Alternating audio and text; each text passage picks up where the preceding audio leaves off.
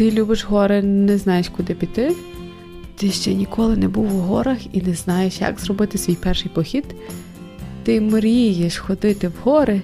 Тоді послухай Ганна Ванрад подкаст, де я розповідатиму тобі про гори, надихатиму різними локаціями, а також братиму інтерв'ю у інших любителів гір, які будуть ділитися з тобою своїм досвідом. Гайда в гори по пригоди! Вітаю тебе на подкасті Ганна ходить в гори. Взагалі, це мав бути німецько-український подкаст. В майбутньому зараз це суто лише тільки я опитую любителів з України. Сьогодні у мене в гостях маловідомий поки що е, Тарас Мухомор. Зате дуже вмотивований. По його постах я бачила дуже. Я перечитала деякі пости, які ти запостив, що гори тебе не тільки надихають, але це твій простір безпеки, як ти казав, і свободи. Е, про це ми поговоримо про, можливо, про якісь якісь речі, які тобі не не дуже до вподоби в горах, на що потрібно ага. звертати, на що потрібно звертати взагалі новачкам. Вітаю тебе, Тарасе, дякую, що ти погодився на нашу розмову. Вітаю, залюбки, залюбки. Мені дуже цікаво взяти участь в такому проєкті. Ось щось можливе від себе також привнести. Тарас Мухомор це справжнє прізвище чи це нікнейм? Е, ні, ні, це нікнейм такий. До речі, дуже часте запитання, чому саме мухомор, як так взагалі виникло. Ну, не знаю, пішло воно якось органічно, буквально за тиждень, можливо, до того, як я, скажімо, почав таку свою похідну діяльність в інстаграмі, я собі створив TikTok, просто створював TikTok і вирішив його якось прикольно назвати. Назвав Тарас Мухомор. А потім подумав, що це якось перекликається з гірською тематикою, ну, взагалі з карпатською тематикою. І Ну, мені здалося, що буде буде класно. І як виявилось, це такий чудовий, скажімо, можливо, маркетинговий хід вийшов, того що ну, запам'ят... образ запам'ятовується. Ось. І ну, загалом так так і залишилось. Тепер мухомор я. Я вже тобі розповідала, що я дізналася про тебе від е, карпатського волоцюги. Ти сказав, що він тебе надихнув. А в якому аспекті він тебе надихнув? Що ти відважився, ну, власне, започаткувати цю сферу, е, цю сферу діяльність? Ну тут навіть ну, відважився, це, скажімо, була інша історія, але я, ну, можливо, більш ніж рік до того, скажімо, як почав сам займатися організацією походів, слідкував за його профілем в інстаграм. Ось. І мені взагалі дуже дуже імпонувало його, скажімо, подача, і взагалі, от сама ця діяльність з організації походів. І його історія, скажімо, він ж до того також мав ну, зовсім інший напрямок діяльності. І я так дивився і думав: ого, нічого собі, ну, типу, оце чувак мочить. Типу, і я такий думав, і я так хочу. Ну, але тоді в мене так це було чисто на рівні хочу, десь дуже далеко. Ось. А і так згодом, згодом до того прийшов. Тому вирішив, що ну, було б справедливо його згадати, а він ще й репост зробив. Думаю, нічого собі круто. Ось. Ні, він насправді досить відкрита така така людина в цій сфері. Я ще хотіла запитати, до того, як ти оце зараз походи робиш відносно це нова діяльність. До того ти де працював або чим займався? Ой, ну взагалі так е, багато багато чим займався. Я взагалі закінчив медичний університет відносно недавно. Угу. Ось.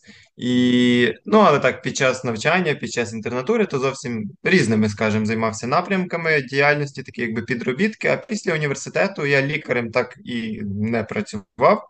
Працював я в фармацевтичній компанії медичним угу. представником. Угу. Ось. І тоді, якраз, можливо, це якби стало такий період, як каталізатором стало те, що Ну, не знайшов я себе. Я давно відчував, що ще коли навчався, що навряд чи знайду себе саме в медицині. І коли пішов ніби як фармкомпанію, думав, як би може схитрити щось таке, знайти ніби дотичне дотичне до моєї сфери, але там трохи інша специфіка. Треба мати, скажімо, інші скіли, щоб працювати. Мені важко було. Важко було саме в плані продаж, актив, ну, активних продаж і взагалі такої діяльності медичним представником мені це давалось, скажімо, нелегко. Ось. І ну і в кінці так вийшло, що там з початком війни я з тієї роботи звільнився, був місяці два без роботи. Ось. І вирішив ризикнути, спробувати з походами. І зараз це моя основна діяльність. Ось звідки в тебе з'явилася ця така любов або бажання робити походи? Ну, не тільки ж карпатський волоцюга тебе надихнув. Давай будемо чесні. Ні, ну не не тільки. Тут тут ще є така. Так, так. Е, дякую йому, але то, то історія ж тянеться довго. Взагалі, батько моєї мами, дід мій, ось він все життя пропрацював інструктором, туристичним інструктором, також в ну, в такій державній турбазі. Спочатку це була як радянська, потім ну, українська держава, тобто державна туристична база в Закарпатській області, і він ну тобто активно займався також виходами і в гори з туристами, і туристичними поїздками. Ну і звісно, мене як влітку на канікули відправляли до діда з бабою. А він мене всюди брав з собою. і Я прям дуже запам'ятав ці моменти. Мені ще тоді подобалася така, така, якби його діяльність, така робота. От, ну тут навіть не з тієї сторони. Я завжди любив такі мандрівки, завжди любив, зокрема, гори, і якось, ну. Так якось мені органічно виходило, що якщо починається якась двіжуха, я завжди вклинювався саме в організацію. Типу, я ну мені це взагалі в задоволення було брати це все на себе, маршрут, де будемо жити, що будемо їсти, як там куди підемо. Ну, типу, це мені прям якось так органічно давалося. І Ну, тобто я ще тоді, як був малим, такий думаю, ото в діда робота класна. І, і ось так. І ось так потім дивлюсь, о, так люди це ще інші роблять. Ну, типу, що це може бути не якась там, якби там, скажімо, державна посада чи якась там професія, можна самому в таке, в таке якось увійти. І ну ось так. То ти скільки років зробив свій перший похід? Оце, тобто, в дитинстві, так? Так, в дитинстві ти робив. Це були високі гори, чи це було лише тільки організаційно? Ти задивився за організацією, як дідо проводив? Е, ні, от так, щоб прям високо-високо, то тоді в дитинстві не виходило. Ну, тобто мені було років 6, можливо, 7, окей. що я десь так попав, попав в ліс регулярно туди, почав потрапляти. Мгм. Ось перший такий вихід, ну прям високий-високий. Ну тобто, це також було там, полонина Боржава. Ось то це вже було, скажімо, в такому в дорослому віці, тобто 18. Мгм. Ось. А це було під час університету е, чи під час школи? ще? Ні, під час університету вже, ну але на літніх канікулах. Мгм. Мгм. Ось і так потрошки. То коли ти саме був, ти сказав ну, в своєму інстаграмі, ти казав, що спочатку ти пробував лише безкоштовні походи робити. Чи це було Е, одразу? Ні, ні, це я мав, на увазі, типу, що ну, ходив сам або з друзями. А, ну, тобто, мається на увазі чисто як дозвілля, відпочинок. А як ти плануєш взагалі? Як, як проходить у тебе план походів? Скільки у тебе триває оця підготовка до походів? На що ти звертаєш Мгм. особливу увагу? Ну, кілька питань, але. Ага, ну так, про планування. Ну, перш за все, ну, маршрут, куди підемо. Це тобто потрібно придумати щось, щось цікаве і при тому адекватне в плані. Ну, почнемо з того, що в мене, типу, я так би позиціоную свою організаторську діяльність як походи для новачків. Угу. Ось. Тобто більш тобто для людей, які там вперше, вдруге, втретє йдуть, які не мають такого великого досвіду. Ну тобто треба розраховувати так, щоб відносно комфортно було людям реально це проходити. Ось. Ну і відповідно, щоб було цікаво, щоб ну тобто треба прорахувати маршрут. Тобто він має бути цікавий, там мають бути хороші, е, скажімо, розвідані місця для стоянки, джерела води, ну тобто такі базові речі. Влітку, коли я це починав, то я перед кожним, перед кожним таким від, відкриттям, скажімо, маршруту, я ходив туди в розвідку сам або з другом. Угу. Ось це щодо маршруту. Тобто, щоб я хотів такого орієнтуватися, щоб я вже там був, скажімо, не- вперше і, і знав, що до чого. Вже зараз, коли вже трошки більше досвіду, то можна вже йти в такі, типу, нові місця. Тобто я досліджую перед тим, скажімо, онлайн, шукаю якісь поради. Ну і загалом також додатки з навігацією собі скачав, і так, так і працюю в плані маршруту. Тоді також харчування це також для мене така тема важлива, того що я сам такий, скажімо, поїсти люблю смачно, не аби що. Ось тому так теж. Ну, завжди, наприклад, при підготовці до походів в нас є телеграм-чат для учасників. Роблю голосування там на рахунок, хто що не вживає, не любить, можливо, з таких базових там Угу. продуктів. Ну, бу- буває часто люди там, наприклад, не вживають чи молочко, чи м'ясо. І відповідно від цього вже відштовхуюсь, скільки нас є, хто що любить, хто не любить, і що з цього можна придумати смачненького. Е, ти організовуєш походи сам, чи в тебе є хтось, хто тобі допомагає, наприклад? Я не знаю, як там проходить, наприклад, е, готування їжі, хто готує, хто відповідає, чи ти розділяєшся між учасниками?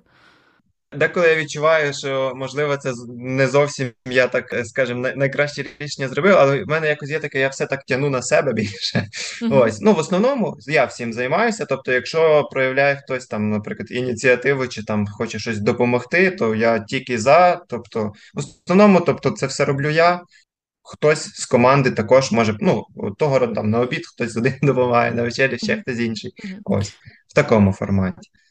А ви ходите зараз також в палатках в осінні Карпати? Чи це чи, чи, чи ви ходите в туристичні притулки?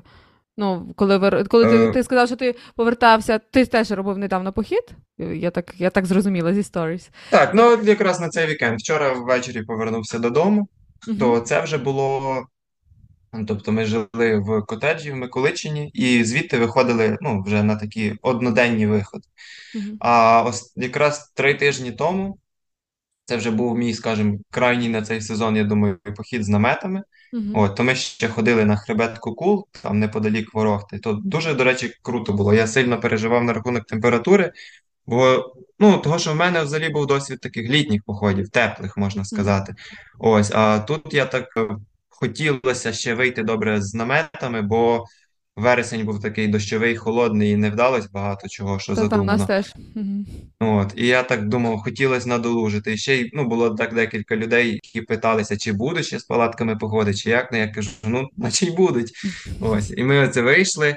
Я кажу, так дуже заморочився на рахунок того, щоб аби точно ніхто не змерз. Ну і в принципі вдалося. Я Мгм. скажу, що особисто я так комфортно і тепло навіть влітку не спав. Бо я вже прям, прям дуже вмостився, вгніздився в той, в той спальник. Ось.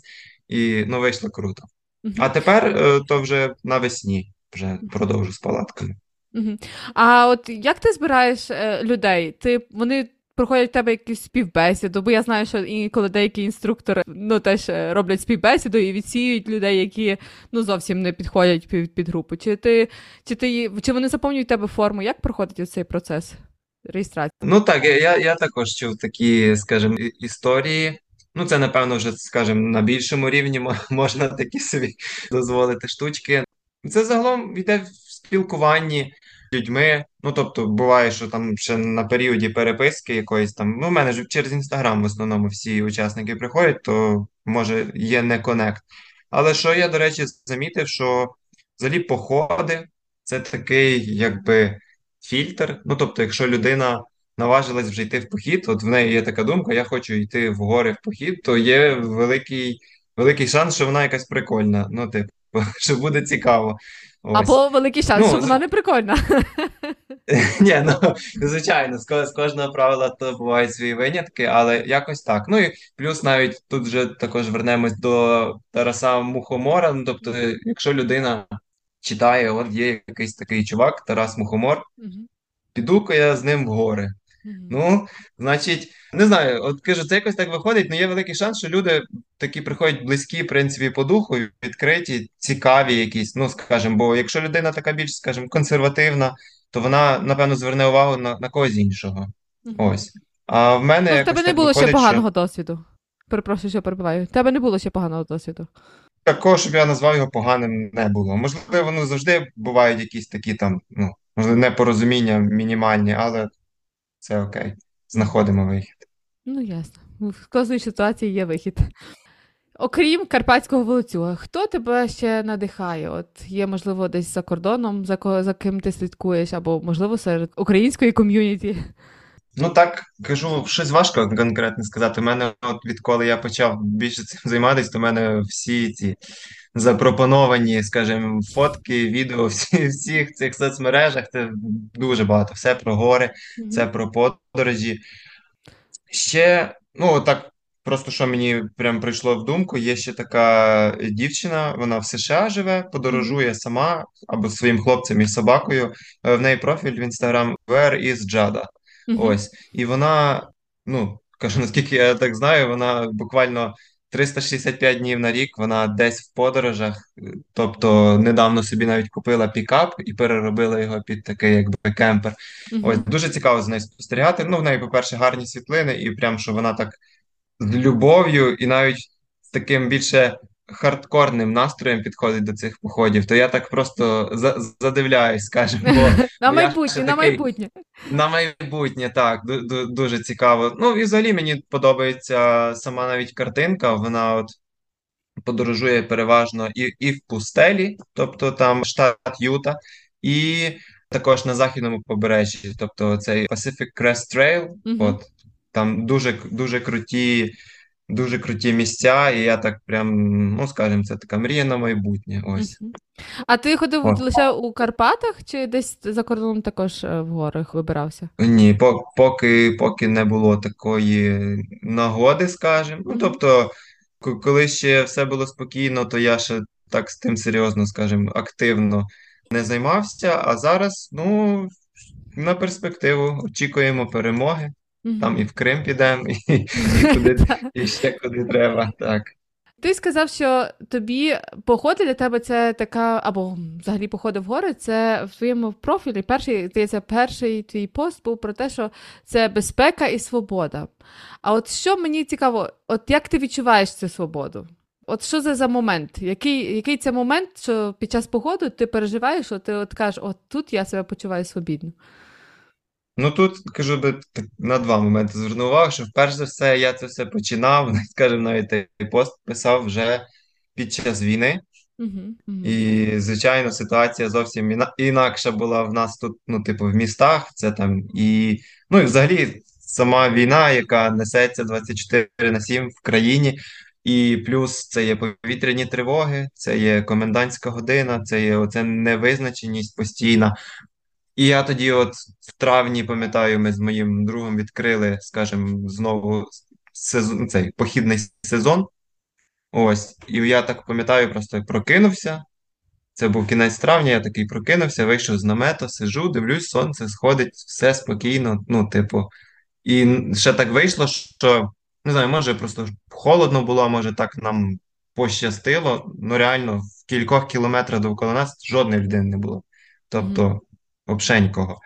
І якесь було таке дивне відчуття, ну що я навіть забув, як, як це так може бути. Ось. І от під, під враженнями цього я якось, напевно, і писав той пост. І загалом, звичайно, коли виходиш в похід, це є величезний простір навколо тебе, це є багато часу, тобі не треба нікуди спішити. Чи ти йдеш сам, чи навіть йдеш з групою.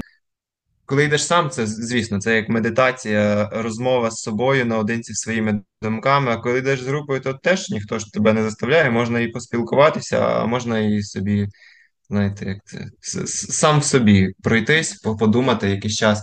І ну, тобто, мені там дуже спокійно, дуже затишно. Ну, ти себе почуваєш комфортно. Так, прям, прям капець. Я потім повертаюсь в місто, от в Тернопіль до себе. Я не можу собі знайти якось місця. А що робити? Не знаю. А чи отримав хейт або негативні якісь повідомлення щодо того, що е, ти робиш походи під час війни? Бо я знаю, що деякі гіди, ну, які ходили часто вже по горах, що вони не наважувались довгий час. Вони не наважувались, бо це було якби і некоректно, і якось вони е, боялися оцей, цю негативну якусь хвилю повідомлень отримати. Як ти наважився? Чи отримав взагалі негативне повідомлення? От що дивно, таких, скажімо, негативних повідомлень не було. Мгм. От не знаю. Типу, можливо, кажу, що я починав зовсім такий, скажімо, Тарас Мухомор як маленький проект, може, тому що було менше людей, і так якось мене це оминуло. Але ну, звісно, перед тим як починати, то також відчуваєш цей тиск, думаєш, як сприймуть, чи ну, чи взагалі це зараз актуально, чи то чи не буде на- ну, якраз цього хейту, чи як воно буде, не знаю. І я отак це навіть планував, мріяв. Тут навіть теж такий цікавий момент, як я от саме наважився почати. Кажу, я тоді був без роботи і шукав якісь взагалі курси проходив на якісь інші професії. Навіть думав, думав піти більше в сторону IT, Мгм. ось щось, щось шукати. Ну і думав також про походи. Ну, але це так, це був такий, якби на другому плані, можна сказати, план Б. Ось, і тут мені дуже мене підштовхнула, скажімо, до дії якраз моя дружина. Угу. Ось, того, що я їй про це якось розповідав, вона каже: ну так, класно, класно, типу, а ти ж там нічого з цим не робиш. Я такий кажу: ну ось, десь там, як як там в нас е, прикол, знаєте, е, два-три тижні, два-три тижні, закінчиться війна. Ось, і і тоді, от напевно, тоді почну. А вона така каже мені: так, а чого ти чекаєш? Чого не зараз? Я такий собі подумав і так організував перший похід. А далі понеслось, і під кінець літа я вже був, прям, скажімо, виснажений ти, ти, тими всіма походами, які собі напланував. Було було круто, але але важко справді фізично. Угу. Скільки в тебе було вже походів зроблено? Ти почав розпочав свою діяльність в, травні, і зараз, напевно, ну, закінчується перший, я, я так так відраховую, скажімо, від е, перший такий похід, це вже що, тобто, що я пішов з групою, це було, здається, 17-18 червня. Угу. Ось, то до, до тепер це вже був на цьому вікенді 22-й. Ой! Так. А скільки в тебе досить багато? А скільки е, скільки в тебе було учасників? Скільки учасників про похід? Ну, тобто, скільки учасників походів зазвичай? Ну, в середньому можна сказати 10. Угу. Тобто 10 осіб і я. Ну, тобто, буває 8, буває найбільше було 17. Угу. Ось це був, мені здається, один з останніх виходів на Чорногірський хребет влітку. Було дуже багато охочих. Ну, тобто, я взагалі завжди відштовхувався від е, спорядження, яке в мене є, бо так як в мене походить для новачків, то я таке якби базове спорядження, ну, спальники, намети, карімати, це все закупив, в мене є якби своє. Ось, і я більше відштовхуюсь від того, але деколи люди там дуже хочуть йти і мають, наприклад, своє спорядження, тоді можна трошки розширити групу. Ось то було одного разу 17 осіб, то я тоді спеціально з собою ще свого друга покликав, щоб він мені якось допомагав в тій всій організації, бо це вже досить важко буває. Ось. Ну, але так в середньому це 10 осіб. А скільки тобі комфортно мати людей? Ну, от так так якраз і комфортно. В принципі, це досить така, ніби і ніби і велика компанія, 10 осіб, але зі всіма тоді встигаєш якось поговорити, приділити увагу і ну, не забути нікого. Ти знаєш, я от зараз шукала різницю, можливо, ти мені можеш роз'яснити. У Карпатах є хижини і туристичні притулки. Яка це різниця є? Чи це немає зовсім ну, е, різниці? Ну, так як я собі це розумію, є хижини ті ж самі колиби пастухів. Угу. Тобто, ага, окей. це відповідно, де пастухи живуть там з червня по вересень, а на зиму залишають їх. Ну тобто вони в вільному, скажімо, доступі, якраз для таких, скажімо, е, туристів, хто заблукав або хто ну планомірно туди йде. Ну тобто там ж не вгадаєш, можливо, хтось вже зайняв їх і до тебе, а можливо, ні. Ось. Ну і вони, як правило, не мають ніяких там якихось зручностей. А є ще туристичні притулки, це по суті ті самі колиби, але вони зроблені ну, спеціально з розрахунком на те, щоб там хтось міг бути. Наприклад, також на маршруті ти зустрічаєш. Є от звичайна, скажімо, просто пустуюча хатина. А є така, яка утеплена, яка має піч, там вже навіть заготовлені на зиму дрова. Ну, Це, до речі, дуже теж цікавий такий момент. Тобто самі власники гуцули, які там проживають влітку, вони ж 100% знають, що вони там взимку жити не будуть. Але дров заготовлено дуже багато. Тобто, з таким розрахунком, що якщо там будуть люди, якісь, щоб вони могли зігрітись, угу. скажімо, і переночувати. І це справді в багатьох випадках рятує людям. Можливо, можна сказати, і життя. У мене недавно в поході були такі учасники, які якось мали досвід походу між Петросом і Говерлою, десь вони застрягли в хуртовині, снігу було дуже багато, каже, холодно, мінус 14 градусів вночі. Ось, а вони а вони дуже сильно були настроєні якраз піти в такий гірський притулок, але через погоду збилися зі шляху, заблукали і знайшли таку просто хатину покинуту. Там також були дрова. Так вони зігрілись, скажімо, дотягнули до ранку і благополучно спустились в цивілізацію. Гори не завжди безпечно. Могло... Так, могло бути по-різному, так.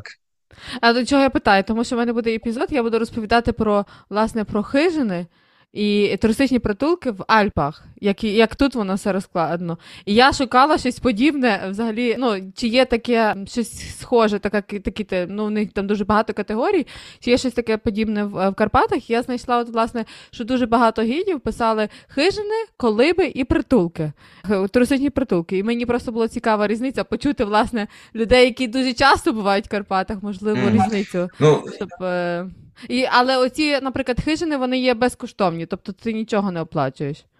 Так, хижини є безкоштовні. Ну, навіть тут би хотів додати хижини, ну, скажімо, просто безкоштовне місце, куди можна переночувати. Там є дах, стіни, можливо, якісь дерев'яні ці лежанки. Тоді є трошки кращі, скажімо, коли би більш більш надійні. Ну, наприклад, як ці розказував, що вже з опаленням, утепленими стінами, ось, але є, я просто зрозумів. Нарешті питання є такі, які є платні також, як е, прям організовані, можна сказати, хостели mm -hmm. на на маршрутах, тобто на висоті. Один з один з них я якось знайшов просто випадково. Ми йшли також по цьому ж хребту Кукул, mm -hmm. Що я раніше згадував. Просто в такий похід з наметами і вийшли на полонину, таку невеличку. Дивлюсь, там такі хати, ніби люди ходять, господарство, все це. Ми зайшли чисто попросити води, бо на, на мапі було позначено ніби джерело води там, і спитатись, де вода, що, як. Ну і там був чоловік, власник цієї полонини, господар. Він нам каже: Ходіть, я вам воду наберу. І він так зразу спитався, хто хто тут у вас організатор, хто хто вас сюди привів. Я такий кажу, то це я. І він мені зразу все показав. І як виявляється, в нього там є своє діюче господарство, де вони виробляють сири mm -hmm. за традиційними технологіями. І плюс він має там окремий хостел для туристів, тобто який вміщає до 20 осіб. Там є, тобто, це досить таке просте приміщення, там є піч для опалення. І є ліжка з матрасами, зручні, хороші. Також він там за додаткову плату також людей і готує, частує різним там банош з бринзою можна і і, і щось більш, скажімо, вибагливе знайти. Тобто є такі штуки. Угу, угу. От ну, в нас. Я... І Дуже цікаво, що це дійсно починає зараз розвиватися, бо наскільки я знаю, раніше небагато було таких опцій. Я хотіла сказати, власне, що 14 14 років тому, як я ще була в Карпатах, це було ще тоді, то там такого не було. Ми ходили вже тільки в наметах. Тобто не було можливості, майже ну майже дуже рідко, або тобі треба було спускатися зразу знову в село найближче, але на горі дуже рідко коли було. Я хотіла тебе ще запитати, власне, як ти підтримуєш свою фізичну форму? Ну, все ж таки, походи робити, 22 походи зробити, потрібно мати фізичну форму, щоб це витримати. Як підтримуєш? Ну, до, скажімо так, до того, як почав походи, я ну, відносно активно відвідував тренажерний зал. Угу. Взагалі, я в молодості більш займався, так скажімо, серйозно спортом, саме важкою атлетикою. Ось. Потім просто відвідав тренажерний зал, а коли почав ходити в походи, то скажу так, це щоб добре ходити в гори, треба багато ходити в гори. Ось так. І ну, це я, можливо, там в червні, в липні прям було важко, а в серпні я прям відчув, що я йду досить впевнено, і в мене, скажімо, запас сил більший від тих, наприклад, людей, які там ходять двічі там чи приїхали вперше взагалі похід. Ну, це, звісно, не, не обговорюється. Але я прям відчував, що я можу багато довго йти. Ну, втомлююсь, звісно, але запас сил великий. І все літо в мене по суті не було як такого дуже часу тоді на якийсь спорт окрім походів, і вже осінню я знову відновив е, ще також тренажерний зал. Але, скажімо, ну так, легенько тренуюсь, тому що, скажімо, е, ноги, все, все що нижче нижче пояса в мене прокачується і так в походах, то я звер... ну, чисто щось додаю собі на верхні групи м'язів і все. Дружина ходить з тобою в походи? Е, двічі за весь цей період моєї активної діяльності була. Ось загалом їй загалом вона так не не відмовляється, але вона вона така більш домашня людина, uh -huh. ось, але час від часу ходить. Uh -huh. Тобто влітку була раз, осінню була раз, можливо, ще й зимою візьму її з собою кудись так, по, по чуть-чуть. Ось. Тобто, вже ну, другий раз ми. Угу. Кажу, що це другий раз ми йшли, вибачай. То взяли ще з собою собаку нашу. Угу. Ось. то взагалі було чудово, такий, скажімо, сімейний похід. Було дуже круто. Е, ну і наостанок нашої розмови хотіла тебе запитати. Є ось е, ти зробив 22 походи, але є, напевно, якісь місця, які ти ну, обожнюєш, куди хотів би повертатися знову і знову. Які це є місця в Карпатах? Я думаю, тут навіть не про місця. Ну, тобто, може, це залежить не так від місця, як від від атмосфери тих походів, які були в тому місці. Ну, скажімо, якийсь приємний просто досвід, приємний спогад є. То мені так приходить на думку полонина Боржава, це Закарпатська область, там, де водоспад Шипіт, е, якраз от в, в тому районі. Дуже хороші там були, скажімо, походи. Дуже це, це якраз був липень, серпень. І я пам'ятаю дуже добре ці світанки і заходи сонця. І декілька разів я там ну, ночував без намету, просто так собі лежав на, на зірки, дивився. Ну, якось дуже теплі спогади саме звідти. І вже давно там не був. Дуже чекаю вже весни, щоб туди піти, бо там якби таких притулків немає, треба йти з наметом. Угу. То дуже чекаю відновлення наметового свого сезону, щоб потрапити туди. Угу. І всім рекомендую. А зимою плануєш ще от, е, майже останнє питання. А зимою плануєш походи? Ну, так, звісно, ну це якраз сьогодні в мене буде анонс вже на грудень. А, Зимою, ну тобто інтенсивність буде менша. Я так планую триматися на рівні два походи в місяць. угу. Ось. То будемо ходити вже також з проживанням в притулках е, гірських, ну таких, скажімо, організованих, або в готелях, в гірських містечках. Ось 100%. Тобто в грудні точно кудись підемо, і точно кудись підемо на Новий рік. Ну так, Ось. Новий рік це улюблене свято для походів. От має Добре. бути цікаво. Тарас, дуже дякую тобі за розмову. Дуже швидко проминув час. Я вз- запитала все, що я захотіла запитати. Лінк т- до Тараса в інстаграм я вам е, дам у шоу-ноц. І е, від- бажаю тобі гарних походів зимових і бажаю бага- гарного сезону в 2023 році. Дуже дякую. Також мені дуже було приємно поспілкуватися. Я щось так розговорився, що капець.